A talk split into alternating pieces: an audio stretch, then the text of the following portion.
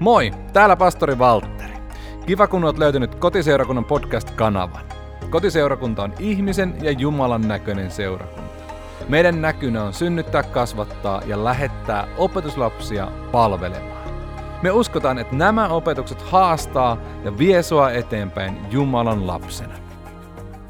Viime viikolla aloitettiin tätä saarnaa, mikä tänään päätellään. Eli vertaus löytyy Matteuksen evankeliumin 18. luku. Ja siellä kerrotaan luvun loppujakeet palvelijasta, joka saa velan anteeksi. Ja nyt jos tämä saarna tuntuu puolikkaalta, niin voit sitten kuunnella vähän myöhemmin sen ensimmäisen osan ja pääset kärryille. Mutta se palvelija, josta tässä kertomuksessa kerrotaan, saa äärettömän suuren velan anteeksi. Niin suuren velan, että hän ei olisi sitä ikinä pystynyt maksamaan millään rahalla. Hän ei olisi pystynyt ansaitsemaan niitä rahoja, mitkä hän oli velkaa. Ja kuitenkin hän saa Herraltaan anteeksi. Ja nyt mennään tämän vertauksen toiseen osaan. Ja se löytyy Matteuksen evankeliumin 18. luku, ja jatkan nyt jakeesta 27. Se ensimmäinen jae viittaa tähän viime saarnaan, ja se kuuluu näin. Herran tuli sääli tätä palvelijaa, ja hän päästi hänet vapaaksi ja antoi velan anteeksi. Eli suuri velka annettiin palvelijalle anteeksi. Ja jatkuu sitten tämä vertaus näin. Mutta mentyään ulos palvelija tapasi erään palvelustovereistaan, joka oli hänelle velkaa 100 denaaria. Hän kävi toverinsa kiinni, kuristi häntä kurkusta ja sanoi, maksa mitä olet velkaa. Palvelustoveri heittäytyi maahan ja pyysi häneltä, ole kärsivällinen minua kohtaan, minä maksan sinulle. Mutta hän ei suostunut, vaan meni ja heitti miehen vankeuteen, kunnes tämä maksaisi velkansa. Kun muut palvelijat näkivät, mitä tapahtui, he tulivat hyvin pahoilleen ja menivät kertomaan herralleen kaiken, mitä oli tapahtunut. Silloin herra kutsui palvelijan eteensä ja sanoi, sinä kelvoton palvelija, minä annoin sinulle anteeksi koko velan, koska sitä minulta pyysit. Eikö myös sinun olisi pitänyt armahtaa palvelustoveriasi, niin kuin minä armahdin sinua?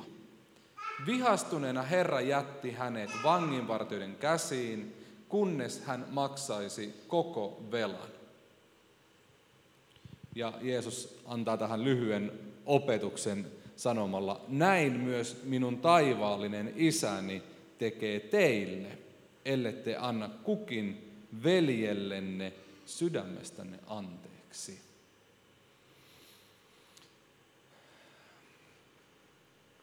Tämä on haastava saarna tänään. Tämä saarna haastaa minut ja tämä saarna haastaa sinut. Muistatte ehkä, jotka olitte viime viikolla paikalla, kun puhuin Daavidista, joka sai Naatanilta sanat, sinä olet se mies. Ja mä luulen, että tämä saarna niin ainakin itsessä koko ajan on ne vähän nuo samat sanat, mistä olenko minä se mies, kenestä tässä puhutaan. Tämä tulee hyvin kohti. Viime saarnassa sanoin sellaisen ajatuksen, että anteeksi anto, anteeksi saaminen sinulle. Sinä saat anteeksi Jumalalta velkasi, syntisi. Se on ilmaista sinua kohtaan. Ja se on juuri niin, mutta anteeksi anto maksaa anteeksi antajalleen ihan suunnattoman paljon. Lähdetäänpä purkamaan sitä ajatusta Jeesuksesta. Jeesus seurusteli erilaisten ihmisten kanssa. Ja tuossa yhteiskunnassa eri ihmisten välillä oli suuresti erilaisia yhteiskuntaluokkia. Oli niitä, jotka olivat siellä yhteiskunnan ikään kuin huipulla, kermaa, ja sitten oli niitä, jotka olivat siellä aivan pohjalla. Siellä pohjalla nähtiin olevan, puhuttiin tämmöisellä käsityksellä kuin syntiset. Ne, jotka eli julkijumalatonta elämää ja kaikki näkivät, että nämä ihmiset nyt elää todella väärin. Siellä pohjalla nähtiin olevan myöskin sellaisia ihmisiä kuin publikaanit. eli veronkeräjät, koska he oli monta kertaa ammattinsa, tai he harjoitti ammattia varastamalla ja he palveli vielä Roomaa, eli hallitsijavaltaa. Ja Jeesus, kun hän eli ihmisten keskellä, niin hyvin usein hänet tavattiinkin syömästä ja juomasta ja viettämällä aikaa näiden yhteiskuntaluokan alhaalla olevien kanssa. Niiden kanssa, kenestä ihmiset ajatteli, että nuo on todella syntisiä ja todella epäonnistuneita. Ja tätä hengelliset johtajat ei ymmärtäneet alkuunkaan. He ilmeisesti ajatteli, että miten Jeesus voi toimia tällä tavalla, että onko tämä rabbi, joka Jeesus on, niin onko hän niin kuin asettanut moraaliriman näin alhaalle? Vai eikö hän yksinkertaisesti ymmärrä näiden ihmisten syntisyyttä? Ja Jeesus sai sitten niitä syytöksiä vastansa, että miten sinä voit elää näiden ihmisten kanssa? Ja Jeesus kertoi heille vertauksia ja halusi kertoa näiden kautta. Ja se yksi vertaus, mistä me ei tänään juurikaan puhuta, niin hän kertoi vertauksen pojasta, joka sanoi eräänä päivänä isälleen, että isä, anna minulle minun omaisuuteni, mikä kuuluu perintönä minulle. Toisin sanoen poika sanoi isälle, että minä toivoisin, että sinä olisit kuollut, jotta minä saisin perintöni. Ja niinpä isä antaa pojalleen perinnön, mikä hänelle kuuluu. Tämä poika ottaa sen perinnön. Se oli todennäköisesti ehkäpä viljelysmaita tai karjaa tai jotain tällaista. Se poika ottaa sen viljelysmaan, myy sen jollekin ulkopuoliselle taholle ja sen karjan myy jollekin ulkopuoliselle taholle ja ottaa rahat ja livistää toiseen maahan. Siellä hän tuhlaa koko tuon perinnön ja hänestä tulee suvun ja perheen keskellä ikään kuin kuollut. Hän on tehnyt niin järkyttävän väärän teon. Hän on pettänyt isänsä, hän on toivonut isälleen kuolemaa, hän on jättänyt perheensä sinne toiseen, tai perheensä taakse, myynyt perheen maat ja tuhlannut rahat. Lopulta hän päätyy sikopaimeneksi, joka oli juutalaisille kauhistus, se oli epäpyhä ja se oli likaista, ja niinpä myöskin juutalaisten silmissä tämä mies tekee ison virheen. Lopulta tämä poika palaa kotiin ja isä, juutalainen mies, ei koskaan juokse, mutta tämä isä nostaa pitkän vaatteensa polviin, jotta hän pystyy juoksemaan. Isä häpäisee itsensä, juoksee poikaa vastaan, menettää oman arvokkuutensa ja sen jälkeen hän vielä antaa pojalleen anteeksi kaiken tämä. Hän antaa uudet vaatteet, uuden sormuksen, sormen järjestää juhlat ja menettää vielä paljon rahaa tämän poikansa tähden, jotta saa poikansa kotiin. Ja Jeesus kertoo tämän vertauksen ja sanoo, että minä kyllä tiedän, miten te ihmiset olette tehnyt virheitä. Kyllä minä tiedän teidän virheiden paljouden. Jeesus kertoo tämän tuhlaajapoikan vertauksen kertauksesta, että hän ymmärtää, miten täydellisesti tämä nuori poika on tehnyt virheen, kämminyt elämässä ja elänyt täydellisessä synnissä. Kyllä Jeesus tietää sen. Ja sitten hän kertoo isästä, joka antaa anteeksi. Ja miksi hän tämän tekee? Hän haluaa sanoa, että anteeksi anto on äärimmäisen kallista. Anteeksianto maksaa tavattoman paljon. Ja niin kuin tämä vertaus, missä me tänään liikutaan, siinä on tämä kuningas, joka antaa palvelijalleen suunnattoman velan anteeksi. Ja anteeksianto, se maksaa Jumalalle hänen oman poikansa hinnan. Mutta myöskin kun sinä elät anteeksi annossa ja minä, niin se maksaa myös meille. Ja tämä on se, miksi on vaikea meidän puhua anteeksi annosta. Anteeksi antamisen hinta maksaa sinulle myöskin paljon, jos sitä harjoitat. Itse asiassa anteeksi anto, se on koko evankeliumin ytimessä. Luukas sanoo sen näin. Luukkaan viimeinen luku. Ja sieltä jae 47. Parannusta ja syntien parannusta ja syntien anteeksi antamiseksi on saarnattava hänen nimessään kaikille kansoille alkaen Jerusalemista. Eli evankeliumissa on kyse syntien anteeksi antamisesta, ja se hinta on tavattoman suuri. Mitä anteeksi antaminen ei ole? Puhutaan siitä ensin ja sitten puhutaan mitä se on. Anteeksi antaminen, nyt puhutaan siis tänään, keskitytään nimenomaan sinun ja toisen ihmisen väliseen anteeksiantoon. Anteeksi antaminen, ensimmäinen asia, ei ole helppoa. Helppoa on katkeroitua. Helppoa on maksaa samalla mitalla. Helppoa on vastata kovaan sanaan kovalla sanalla. Helppoa on vastata epäoikeudenmukaiseen käytökseen epäoikeudenmukaisella käytöksellä. Helppoa on vastata mykkäkouluun mykkäkoululla. Puhumattomuuteen hiljaisuudella. Arvosteluun arvostelulla. Tämä on helppo tapa ja kovin inhimillinen tapa toimia. Se, että anteeksi antaminen on äärimmäisen kallista, niin se tekee sitä todella kipeää myöskin. Koska anteeksi antaessa luovun oikeudestani. Luovun oikeudesta vihaan, luovun oikeudestani kostoon, luovun itse asiassa omasta tahdostani. Minä tahtoisin tälle ihmiselle jotakin muuta. Ja minä joudun luopumaan omasta tahdostani. Ja lisäksi olen vielä valmis maksamaan sen miinuksen, mikä sitä anteeksi antamista johtuu. En saakaan sitä hyvitystä, minkä haluaisin ja tarvitsisin, joten maksan vielä sen miinuksen, mikä tästä anteeksi antamisesta on seurauksena. Ja kaiken tämän seuraus on, että ihminen on itsessään kovin haluton antamaan anteeksi. Minä lihallisena ihmisenä ja sinä, me ollaan armottomia suhteessa toisiamme kohta itsessämme.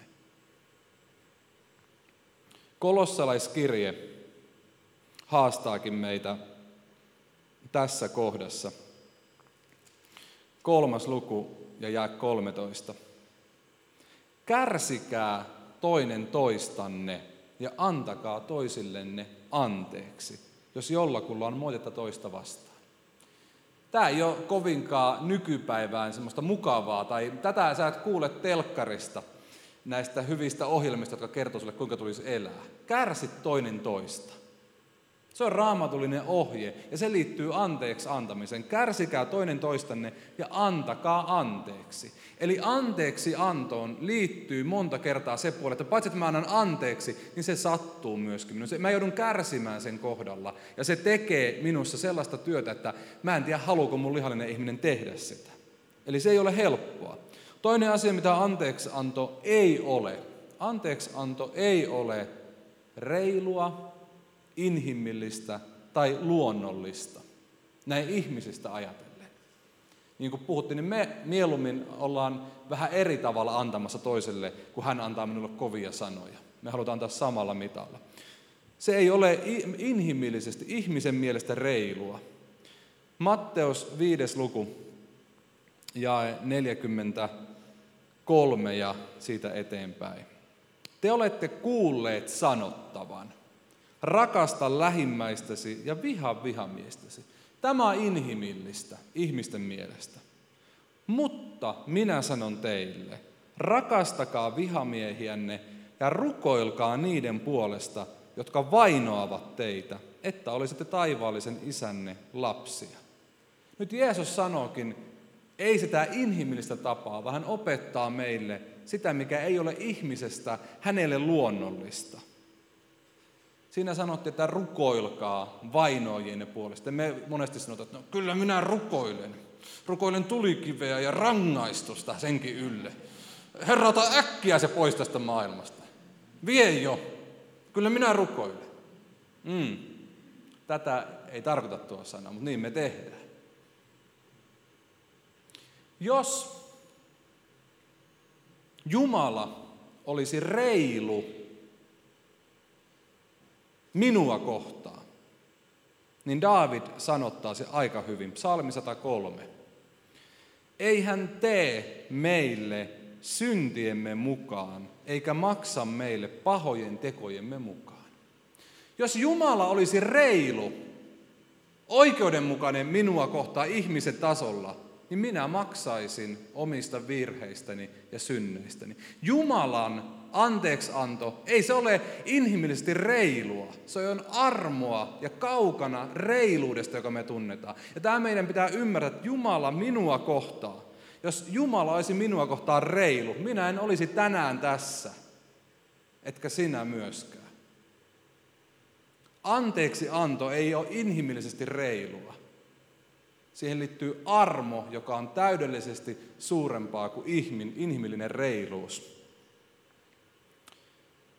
Kolmas asia, mitä anteeksianto ei myöskään ole. Anteeksianto ei ole sitä, että me vain lakaistaan kaikki asiat silmiemme edestä pois, eikä ajatella niitä, ikään kuin tämmöistä maton alle lakaisemista. Paavali kertoo itsestään. Ensimmäinen Timoteuskirje 1:13. Minut, entisen pilkkaajan, vainoojan ja väkivallan tekijän. Minut armahdettiin, koska epäuskossani en tiennyt, mitä tein. Paavali kertoo hyvin avoimesti, kuka hän on ollut, mitä hän on tehnyt. Minä olen ollut murhaaja ja vainooja, pilkkaaja, väkivallan tekijä. Eikä tämä ainut kohta, missä hän kertoo omaa historiaansa. Hän kertoo sitä uudelleen ja uudelleen itse asiassa. Sillä hetkellä, kun ihminen pyytää syntejään anteeksi, hän saa ne anteeksi. Rangaistus poistuu välittömästi hänen päältään. Luottamussuhde alkaa kuitenkin kasvaa siitä eteenpäin päivä päivältä. Mun mielestä tämä Paavalin tapaus on äärimmäisen opettavainen. Esimerkiksi apostolin teothan kertoo siitä 9. luku. Voisin siitä lukea muutaman jakeen.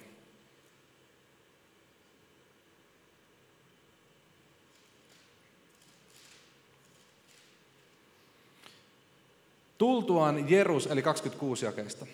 Tultuaan Jerusalemiin Saulus, eli Paavali, yritti liittyä opetuslapsiin, mutta kaikki pelkäsivät häntä, eivätkä uskoneet hänet, että hän oli opetuslapsi. Silloin Barnabas otti huolehtijakseen hänestä ja vei hänet apostolien luo. Hän kertoi heille, kuinka Saulus oli tiellä nähnyt Herran, kuinka Herra oli puhunut hänelle ja kuinka hän oli Damaskoksessa rohkeasti puhunut Jeesuksen nimessä ja niin edelleen. Paavali, hän solmi tällaisen luottamussuhteen Barnabaksen kanssa. Barnabas vietti aikaa Paavalin kanssa ja oppi tuntemaan Paavalin. Oppi tuntemaan Paavalin historian, armahduksen ja sen, kuka hän oli uusi luomus Jumalassa. Ja Paavali ja Barnabas kävi tätä keskustelua. Barnabas oppi luottamaan Paavaliin. Ja sitten kun seurakunta ei mennyt uskoa, niin Barnabas sanoi, että hei, että tämä mies on käynyt läpi tällaisen vaiheen, hän on saanut syntinsä anteeksi, hän on nyt Jumalan lapsi ja hän tiesi, mitä oli tapahtunut. Mielenkiintoista on myöskin se, että Paavali otti erikseen aikaa vähän myöhemmin ja matkusti Jerusalemiin ja viipyi 15 päivää kahden kesken Pietarin seurassa ja he tutustuivat toisiinsa ja loivat luottamuksellisen suhteen, koska se menneisyys, joka Paavalilla oli, niin se olisi tullut taakaksi hänen palveluksensa, eikä hän olisi saanut luottamusta. Joten he otti paljon aikaa tällaisen kahden keskeiseen tutustumiseen ja avoimuuteen. Ja tämä liittyy armoon myöskin. Anteeksianto on tässä ja nyt, mutta se ei ole vain asioiden lakaisemista matolle, vaan luottamuksen rakentamista. Erikoista on se, että meitä uskovia syytetään nykyään. Siitä, että meitä monet pitää, että uskovat on se joukko, että ne on niin täydellisiä, että ei sinne uskalla mennä mukaan. Ehkä olet kuullut tällaisen ajatuksen. Uudessa testamentissa uskovat tunnettiin ennen kaikkea entisinä rikollisina, armahdettuina syntisinä, jotka oli, tunnettiin siitä, että he olivat niitä, jotka olivat todella elänyt väärin, mutta he olivat saaneet anteeksi. He olivat kohdanneet anteeksi annon, joten he pystyivät myöskin kohtaamaan menneisyytensä, eikä tarvinnut piilotella sitä. Anteeksiannon voima on se voima, jonka kautta sinä myös pystyt kohtaamaan menneisyyttäsi. Ja sinun ei tarvitse hävetä sitä. Nämä asiat tekee anteeksiannosta niin tavattoman haastavaa ja Jeesuksen sanoista anteeksiannosta vaikeaa, koska se ei todella ole helppoa, se ei ole reilua ja se on vielä aika läpinäkyvääkin. Ja tämä haastaa meidän anteeksiantomme. Ja nyt mennään itse asiassa siihen suurimpaan haasteeseen, mitä anteeksiantoon liittyy. Palaan tuohon kertomukseen Matteuksen 18. luku. Luen sieltä aiemmin, mitkä viime viikolla käytiin, niin pari jaetta ja sitten, eli jae 18, luku 21 ja 22, jakeen 35. Silloin Pietari tuli Jeesuksen luo ja kysyi, Herra, kuinka monta kertaa minun on annettava anteeksi veljelleni, joka rikkoo minua vastaan? Ihanko 7 kertaa? Jeesus vastasi hänelle, minä sanon sinulle, ei 7 kertaa, vaan 70 kertaa 7. Ja jää 35. Näin myös minun taivaallinen isäni tekee teille, ellette anna kukin veljellenne sydämestänne anteeksi. Ja tähän otan lisäksi Matteuksen evankeliumin 6. luku, jae 14 ja 15. Sillä jos te annatte ihmisille anteeksi heidän rikkomuksensa, niin myös teidän taivaallinen isänne antaa teille anteeksi. Mutta jos te ette anna ihmisille anteeksi, ei myöskään teidän isänne anna anteeksi teidän rikkomuksianne. Ja vielä Efessolaiskirje 4. luku, jae 32. Olkaa toisianne kohtaan ystävällisiä ja hyväsydämisiä, ja antakaa toisillenne anteeksi, niin kuin Jumalakin on Kristuksessa antanut teille anteeksi. Jeesus sitoo anteeksiannon, ihmisten välisen anteeksiannon, hänen anteeksiantonsa. Ja tämä on haastava teema. Onko tämä mahdollista? Sitä mä oon itseltäni kysellyt tässä saarnaa valmistellessa. Onneksi löydän Raamatusta Joosefin, joka antoi veljilleen anteeksi. Onneksi löydän profeetta Hoosean, joka antoi anteeksi vaimolleen, joka oli uskoton. Onneksi löydän Stefanuksen, joka antoi anteeksi omille kivittäjilleen. Miten on mahdollista kyetä antamaan anteeksi toiselle ihmiselle? Anteeksianto. Minun anteeksianto toista ihmistä kohtaan on sen antamista eteenpäin, mitä Jumala on minulle antanut. Anteeksianto ei ole minun oma aikaansaannokseni, niin minun oma teko, että nyt minä saan sen aikaa. Anteeksianto on sitä, että minä olen saanut anteeksi Jumalalta ja minä välitän tuota anteeksiantoa toisille ihmisille. Ensimmäinen Johanneksen kirje 1:9. Jos me tunnustamme syntimme, niin Jumala, joka on uskollinen ja vanhurskas, antaa meille synnit anteeksi ja puhdistaa meidät kaikesta vääryydestä. Tämän anteeksiannon, se on se pohja ja sen välittäminen eteenpäin on se meidän anteeksianto toisille.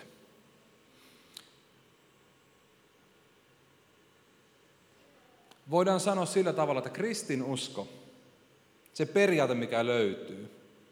Minä otan jotain vastaan, niin siinä on puolikas. Ja minä välitän sen eteenpäin, niin siinä on se toinen puolikas. Ja vasta kun nämä molemmat tapahtuu, niin se on se yksi yhdestä kokonainen. Vaikkapa suhteessa Pyhän henkeen, Jumala antamiin armolahjoihin. Minä otan ne vastaan, mutta ne ei ole vain minua varten, vaan minä palvelen niitä toisilla.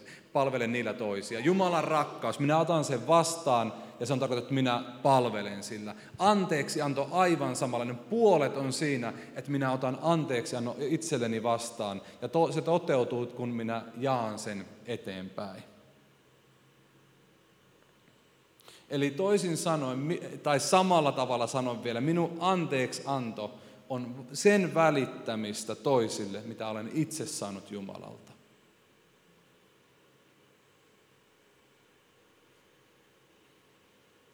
Anteeksianto, se vapauttaa, tai sillä on mahdollisuus vapauttaa sen saaja. Minä tiedän ja sinä tiedät, kun sinulle julistetaan, että sinun synnit on anteeksi annettu. Sä tiedät, että se on vapaus sinulle, poistaa syyllisyyden. Mutta se myös vapauttaa sen anteeksiannon antajan.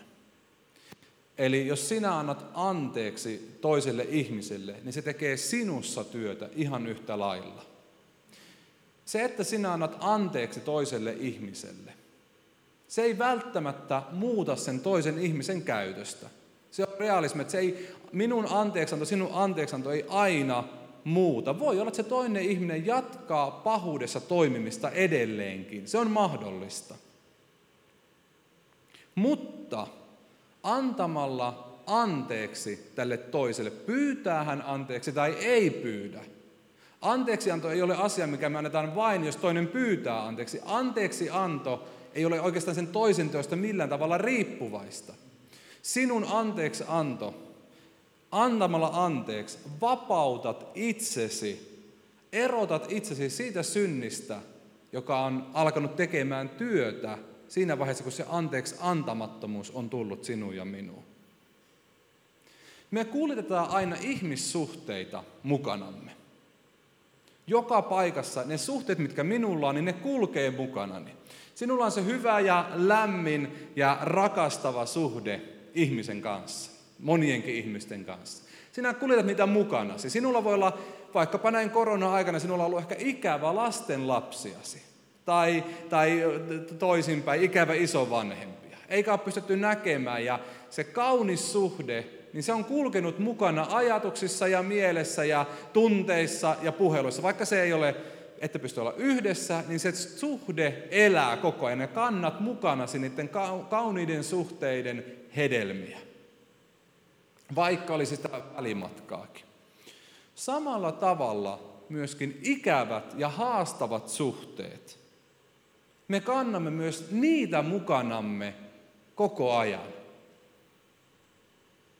Myös anteeksi antamattomuus kulkee sinun elämässä mukana koko ajan, halusitpa tai et. Voit ajatella, että no tämä nyt koskee sitä yhtä sukulaista, jota en ole nähnyt 15 vuoteen, enkä muuten aio nähdäkään tämänkään saarnan jälkeen.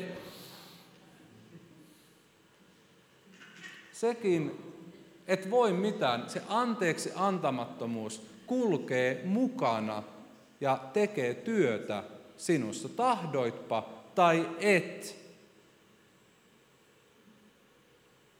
Joten anteeksi antaminen katkaisee tämän. Anteeksi antaminen toiselle katkaisee tämän taakan sinusta.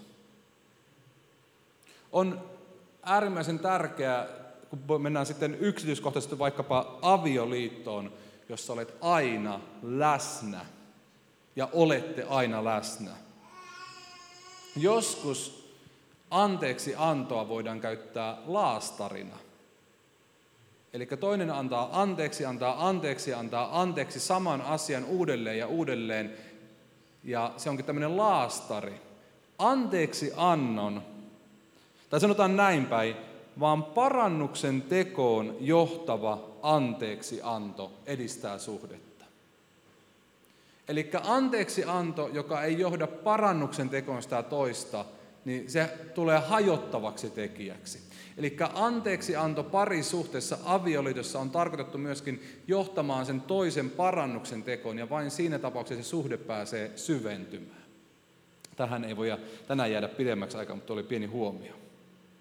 Ja nyt sitten puhutaan vielä tästä ajatuksesta, että Jumalan anteeksianto on sidottu meidän anteeksiantoon. Eino tuossa jo aloittelikin sitä tuttua rukousta, minkä Jeesus meille antoi. Muistatteko te Isä meidän rukouksen ulkoa? Isä meidän, joka olet taivaissa, pyhitetty olkoon sinun nimesi. Tulkoon sinun valtakuntasi. Tapahtukoon sinun tahtosi, myös maan päällä, niin kuin taivaissa. Anna meille tänä päivänä meidän jokapäiväinen leipämme. Ja anna meille meidän syntimme anteeksi, niin kuin mekin anteeksi annamme niille. Kiusaukseen päästä meidät pahasta, sillä sinun on valtakunta, voima ja kunnia kaikkisesti.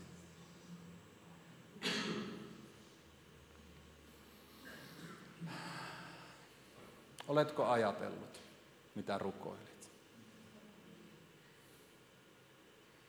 Oletko ihan todella ajatellut? Anna meille meidän syntimme tai velkamme anteeksi, niin kuin mekin anteeksi annamme niille, jotka ovat meitä vastaan rikkoneet.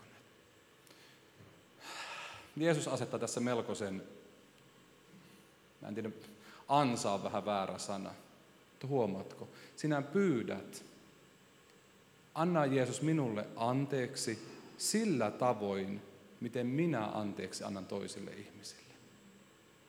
Ja nyt jos sä mietit, minkälainen anteeksiantaja sinä olet, niin sinä rukoilit, että Jeesus ole minua kohtaan samanlainen anteeksiantaja. Ja tässä olen itse huomannut, että minun omat sanani rukouksen kautta tuomitsee minut aika äkkiä. Oletko miettinyt? Anna minulle anteeksi niin kuin minäkin annan. Niin kuin mä monta kertaa pitkitän anteeksiantoa, monta kertaa kiukuttelen, monta kertaa jää kuitenkin hampaankoloon. Monta kertaa ajattelen, annan anteeksi jos, annan anteeksi sitten kun. Ja nyt me rukoiltiin, että ole Jeesus minulle samanlainen anteeksiantaja kuin minä olen. Haluatko todella sitä? Haluatko todella olla sellainen, että Jumala on sinua kohtaan tällainen anteeksiantaja?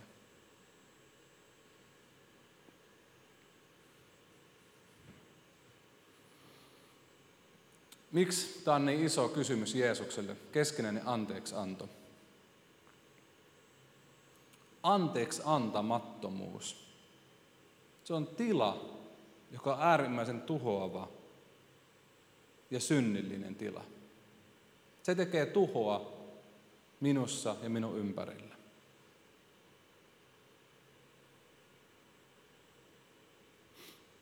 Lyhyesti vielä muutamia anteeksiannon elementtejä. Ensinnä anteeksianto. Se monta kertaa ei lähde tunteesta, vaan se lähtee sinun valinnasta. Minä valitsen anteeksiannon. Minä päätän antaa anteeksi. Sitä ei voi toinen tehdä sinun puolesta, vaan sinun pitää itse se päätä, että nyt minä sitoudun antamaan anteeksi. Päätän sen. Sananlaskut 19 sanoo sen näin.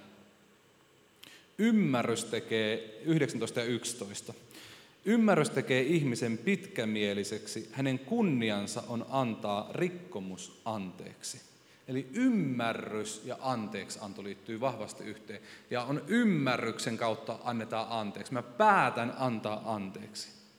Tämän jälkeen siinä prosessissa voi tunteetkin seurata mukana. Todennäköisesti ensimmäinen tunne on se, että alat pystyä erottautumaan siitä vihasta, kaunasta ja mielipahasta.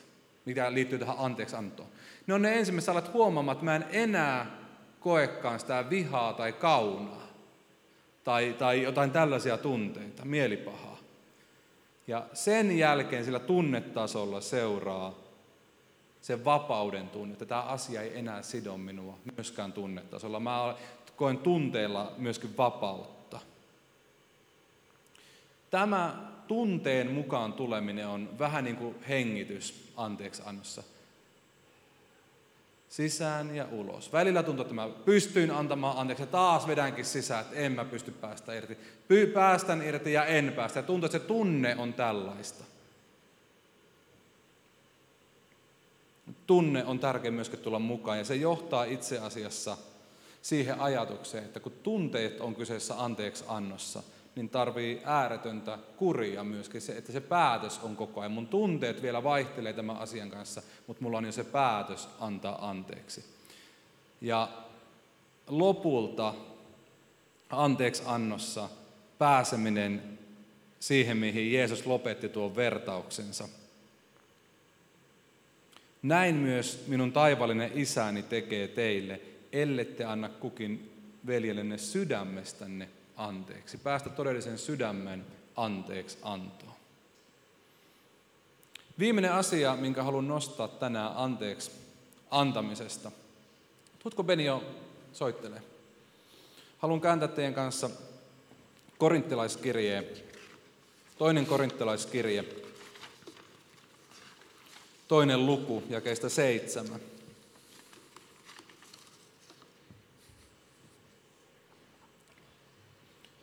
Nyt teidän päinvastoin tulee antaa anteeksi ja lohduttaa, ettei hän menehtyisi liian suureen murheeseen. Sen vuoksi kehoitan teitä osoittamaan hänelle rakkautta. Siksi kirjoitinkin teille, jotta saisin tietää, kestättekö koetuksen, oletteko kaikessa kuuliaisia. Minä valitsen monta kertaa anteeksiannon kohdalla sen, että saat anteeksi, mutta en voi unohtaa. Saat anteeksi, mutta muista vastuu. Saat anteeksi, mutta. Nyt Raamattu sanoi, että anna anteeksi ja lohduta. Anna anteeksi ja rakasta. Eli ei vaan, että anna anteeksi, vaan lisäksi astu hänen rinnalle ja ala lohduttaa häntä. Anna anteeksi ja rakasta entistä enemmän häntä. Markku Ojanen sanoi sen näin. Anteeksiannon lähellä elää kunnioitus, lempeys, ystävällisyys ja rakkaus. Tässä jotain isän sydäntä, jotain äärimmäisen kaunista. Ihminen itsessään pystyy jotenkin sen anteeksiannon puristamaan hampaat irvessä, mutta on tarkoitus, pystytäänkin elää isän anteeksiannossa. Ja siinä lähellä on lohdutus ja rakkaus. Ja samalla Paavali sanoi tässä jaajakson lopuksi. Kirjoitin näin, jotta saisin tietää, kestättekö koetuksen. Anteeksianto on meille monta kertaa se uskon yksi suurimpia koetuksia. Se on todella hengellinen tapahtuma. Se ei ole vain ihmisten välinen lopulta, vaan se on hengellinen tapahtuma, kun sinä annat anteeksi. 2. korinttilaiskirje jatkaa näin. Paavali jatkaa seuraavia jakeita. Kenelle te jotakin annatte anteeksi, hänelle minäkin annan. Sen, mitä olen antanut anteeksi, jos minulla on ollut jotain anteeksi annettavaa, sen olen antanut anteeksi teidän tähtenne Kristuksen kasvojen edessä, ettei saatana pääsisi meistä voitolle. Paavali siis sanoi, että anteeksianto ihmisten välillä, se tapahtuu Kristuksen kasvojen edessä. Ja siinä aina kyse siitä, että on paha, joka haluaa, että sä pidät kiinni anteeksi antamattomuudesta. Ja on Jumala, joka haluaa, että päästä irti ja anna anteeksi. Se tapahtuu Jumalan kasvojen edessä, se on pyhä. Se on äärimmäisen hengellinen asia, antaa anteeksi. Markus sanoo sen näin.